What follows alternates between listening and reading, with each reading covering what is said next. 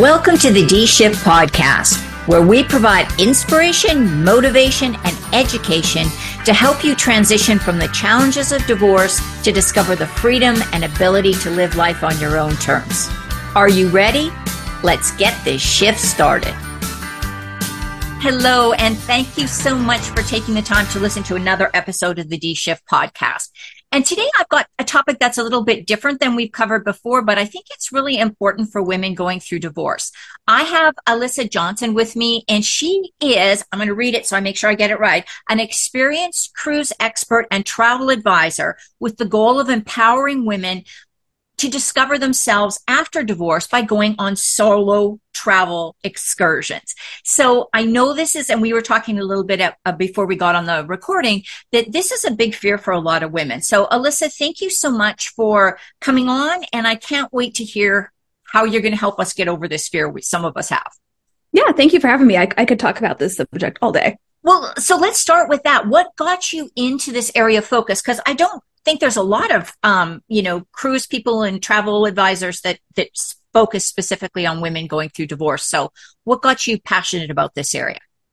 So I am a divorced woman myself. Um, I come from an emotionally abusive uh, background where I was deeply, deeply into people pleasing. And so when I got divorced, um, I needed to figure out who I was when I wasn't somebody's partner or somebody's spouse, or even around anybody else, marriage notwithstanding. I would always conform myself to be around people, know what they would like, and be that person so that they would like me more. And so I needed to do something alone, something where I wasn't focused on anybody else, where there wasn't even a chance that I could offend somebody else or, you know, make them not like me. And so for some reason, solo travel popped into my mind. And so I did that.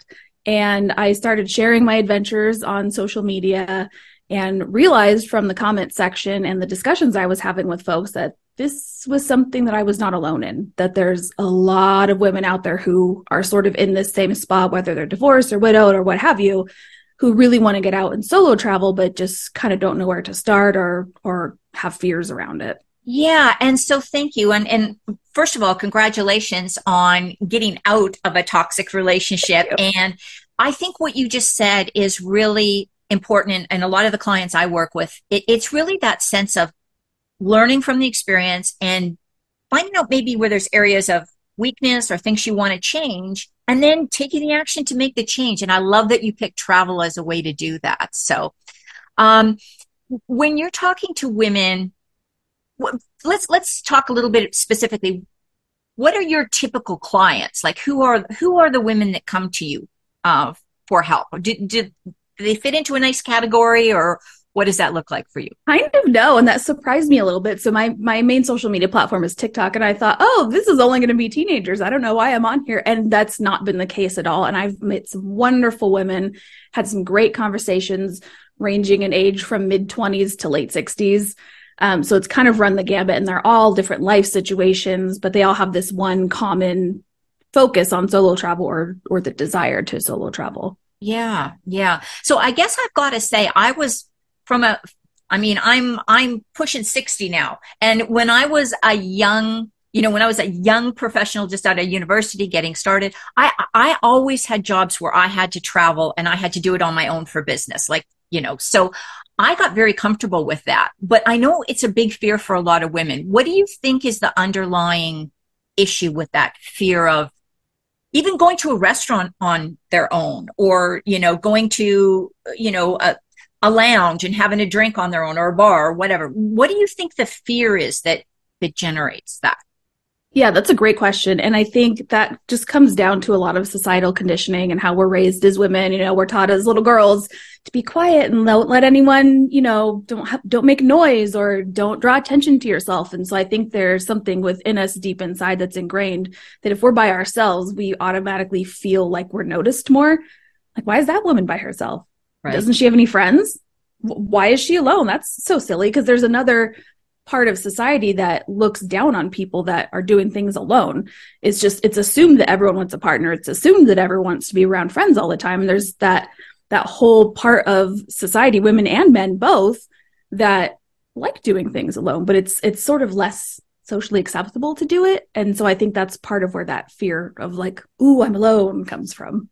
Yeah. And, you know, there is that sense of when you walk into a restaurant and you're seated and then you look around and there, everybody's in a table of two or three or four, and you're kind of the one person in there in a table mm-hmm. of one.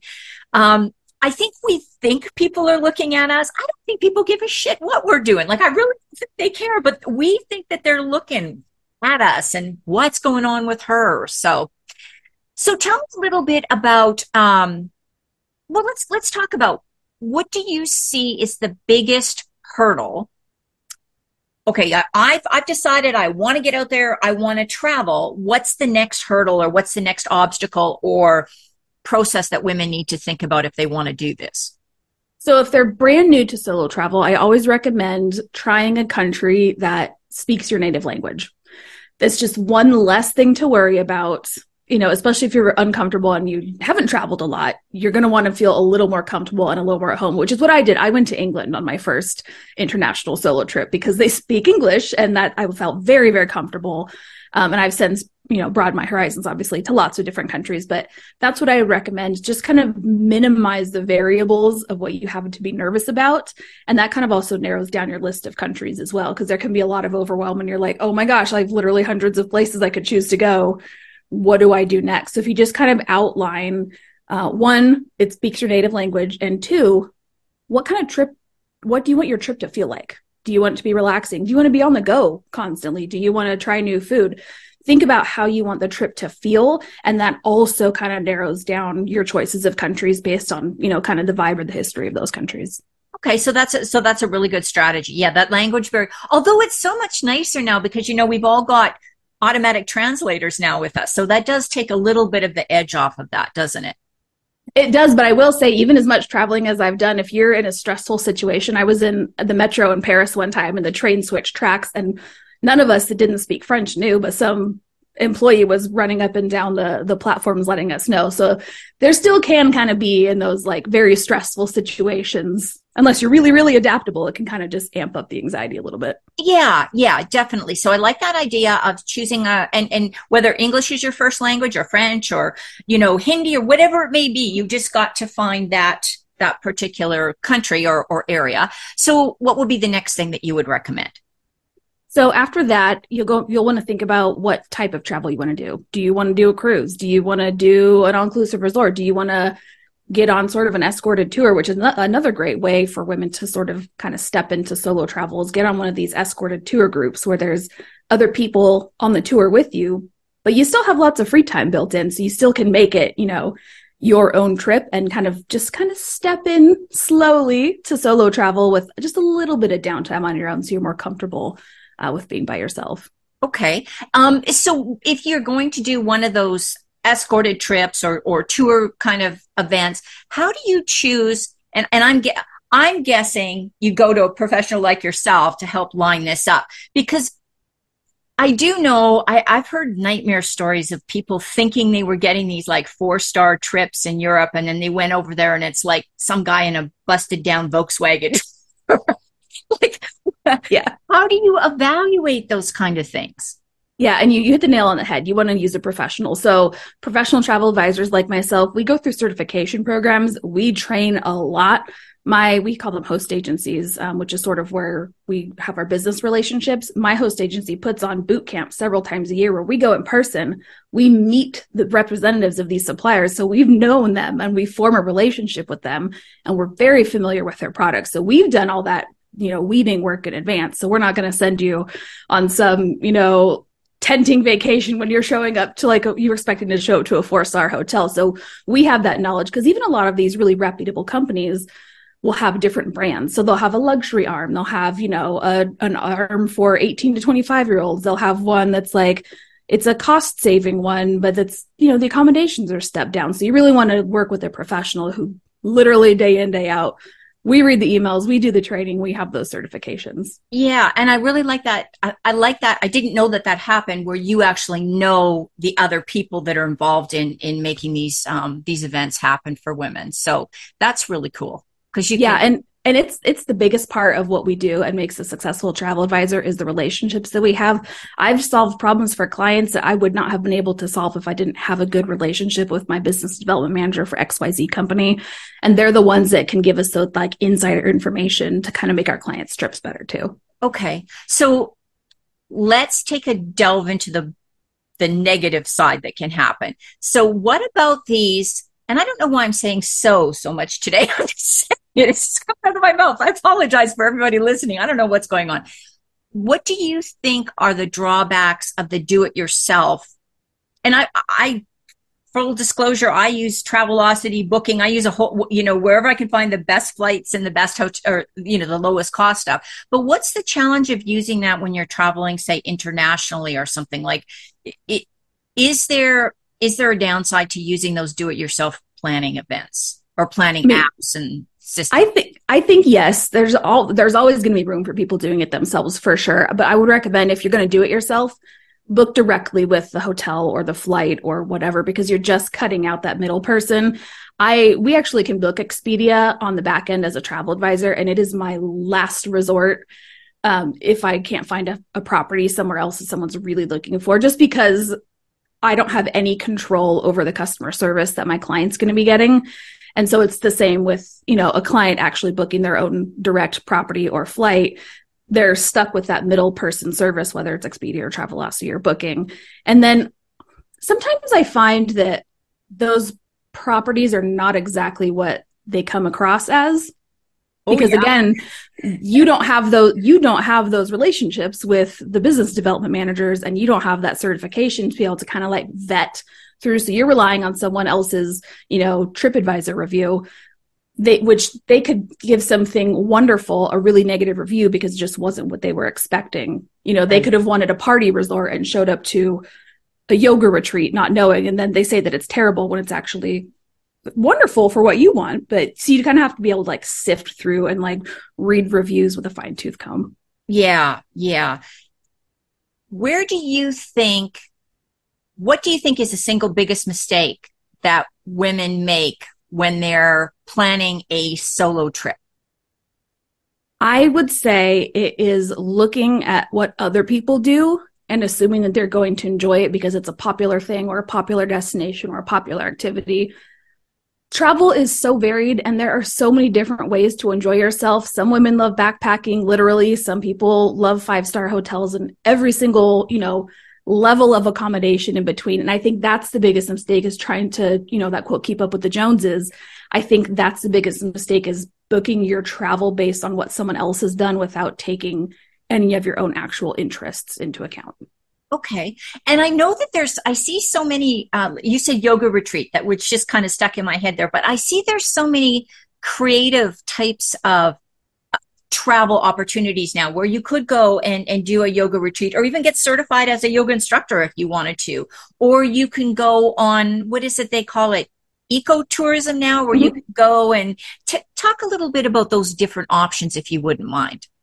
Yeah. So the great thing about uh, travel, like I said, is there's something for literally everybody. So there are these ecotourism trips where you go and you volunteer, and part of the trip and the tour is giving back locally. So that's great for people who are really interested in doing that sort of thing. Some people aren't, and that's totally fine. But the, the key is to find an advisor if you want to work with a professional or someone that specializes in these types of travel.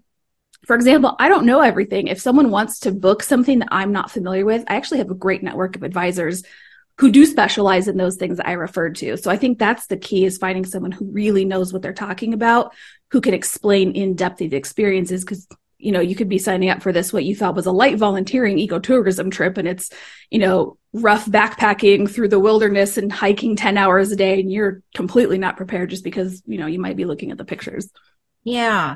And I think the other thing that I really see as an advantage to working with somebody like yourself is that all those gaps in the day, like you could, I'm guessing that you could literally set up different activities, kind of develop an itinerary for a person. Is that, is that with, with within your scope of things that you offer? Yeah, absolutely. And most travel advisors do. And, and we'll have a call with a client when they're starting to design their trip to kind of get a feel for what they're looking for. So some clients that I work with They want absolutely no activities. They just want a hotel and the flight, and they're going to go wander the city and discover things on their own. Other people want every single minute of every day packed with an itinerary because they just want to see as much as possible. So that's the other benefit is working with a professional. You could tell them something that you think has nothing to do with travel, and it'll spark an idea in their head, and they'll realize what kind of trip you're actually looking for when you may not know that yourself. Yeah, I have a really good friend who, um, her husband passed away a few years ago, and she decided to go to Europe on a a foodie cruise, I think they mm-hmm. called it. And sh- they literally went to different countries, and they had like five-star chefs sit down and teach them how to make a particular dish of the area. I thought that was such a, I'd never heard of anything like that. I thought that was a really cool idea. Yeah, I bet it was probably a river cruise. Those those are really popular, especially in Europe. You can go through Bordeaux, through wine country. There's a lot of wine-themed river cruises. And they're actually um, starting to do ones that are like, they'll bring on authors like Diana Gabaldon, who wrote the Outlander series, is doing a very special river cruise. So lo- river cruises are great for, for those very specific special interests, because they'll take you right to the country, and then they'll have experts that come on and, and talk either about the food or the wine or, you know, the history or, you know, the World War Two or whatever. So what's the difference between, there I go again with that, so, what is the difference between, now I'm really conscious of it, what's the difference between a singles cruise and traveling solo?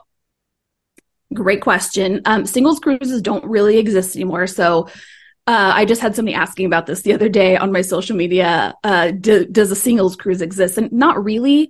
Um, there'll be some that are chartered, but it will be a, a private company that has chartered an entire cruise ship, rather than, you know, just a publicly bookable cruise just for singles, because it's it's not really the vibe anymore. Um, so solo traveling is great because you don't have to be single to solo travel. You can just maybe have a different travel interest from your friends.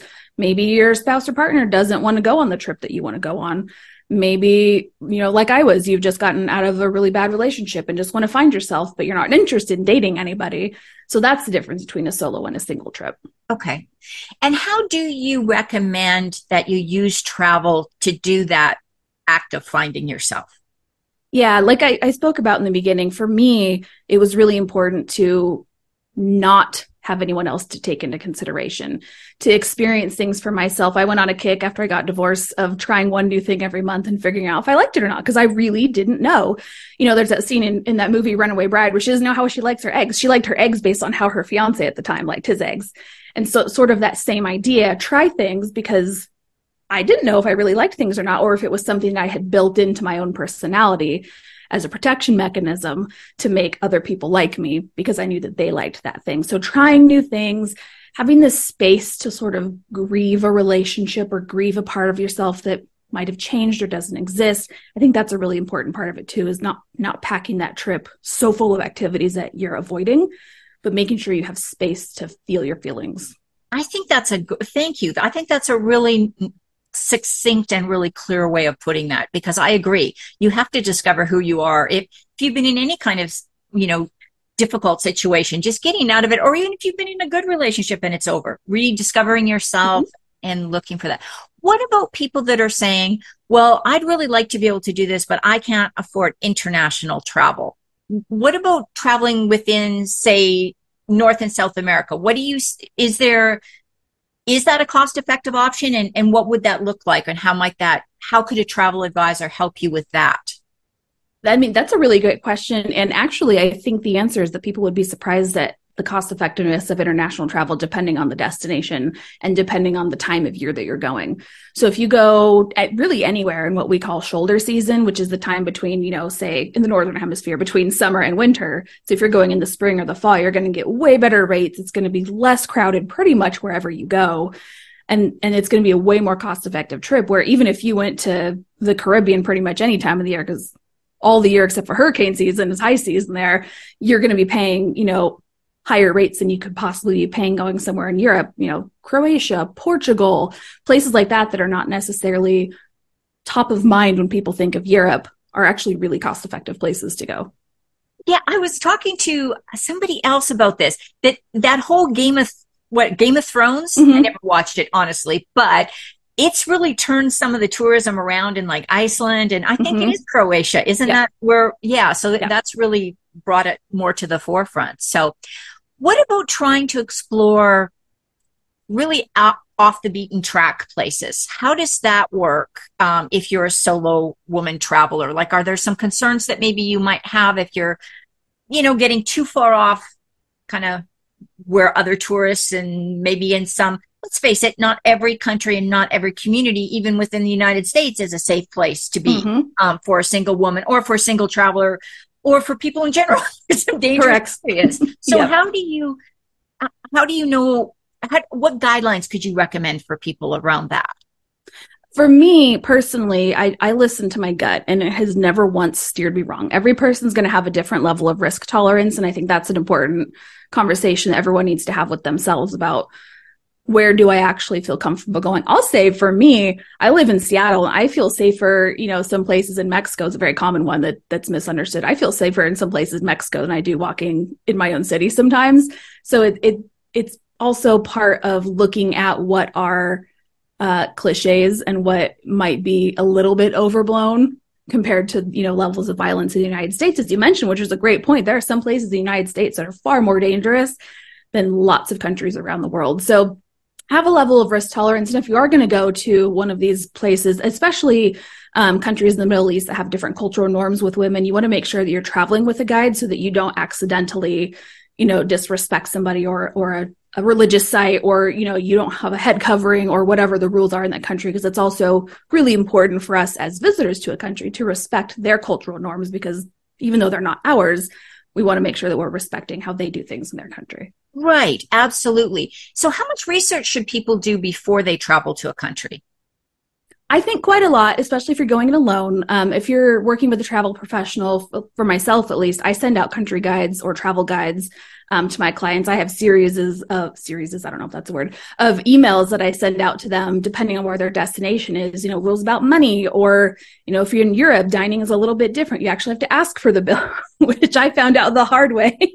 I was sitting at a restaurant one time waiting for the bill, and they just kept walking past me. So it's little things like that that someone who's never traveled before may not know, but we know to pass it on because we're the experts. So either work with a travel professional or join a Facebook group or a forum somewhere that specializes in the country that you're going to, that somebody who has actually traveled there yeah. can give you advice on. Because a lot of people will think they have their own opinion, but they have no real experience in, in that country. Yeah. And it's interesting you brought up TripAdvisor. Um, that's not always the most no. authoritative place no. to find out information about anything. Trust me, I, I got taken in by something on there one day, and I was like, I can't believe that's true. And thank goodness I went and checked it out on some other more mm-hmm. travel sites. Yeah. Nothing wrong. There's some great information on TripAdvisor, so I'm certainly not downplaying it, but it's sure. not always the gospel either. So yeah, agree. It's important to keep that in mind. Alyssa, you have shared a ton of information, and I'm, I'm really excited about thinking about travel as a way to sort of rediscover yourself after going through any kind of life change. So what do you think is the most important thing that you would like people to remember when they go on about their day after listening to this? I think um, the one thing I would say is to make sure that when you do travel, like we said, you're leaving that space for yourself to feel things, particularly if it's that first trip that you're, you know, post-divorce or breakup or whatever the situation is. Really allow yourself that room in your schedule. Don't pack all of your days filled with things so that you can run away from your emotions. It's okay to cry. I've cried on a lot of trips. It's actually very healing and freeing to be able to kind of release those emotions. So I would definitely have people keep that in mind. I love that. And don't be afraid to get out there and try traveling. And like Alyssa said, if you don't want to try international, try something national, or try mm-hmm. something, you know, go to Canada, go to, go to yep. South America. It doesn't have to be necessarily a huge long trip. So exactly. Alyssa, if people want to reach out, find out more about your services and what you do, or talk to you more about planning a trip, what's the best way to get in touch with you? So a couple places. My website is fearless freedom travel dot com, where you can also download an intro to solo traveling guide. And then I'm on Instagram and TikTok at fearless freedom travel. I, that's a great name for a company too, by the way. I love that. It kind of worked out that way. it, it did. Alyssa, thank you so much for being here today. And I'd like to thank everybody for listening in to, on the D-Shift. And don't forget, we've got another episode coming out next week. Thanks for listening and supporting the D-Shift podcast. If you would like to attend live trainings by our amazing guests and have a chance to ask questions and get answers from our experts, Join the D-Shift crew. For more details and to sign up, head on over to w w w dot divorce coach for women and click on the podcast page.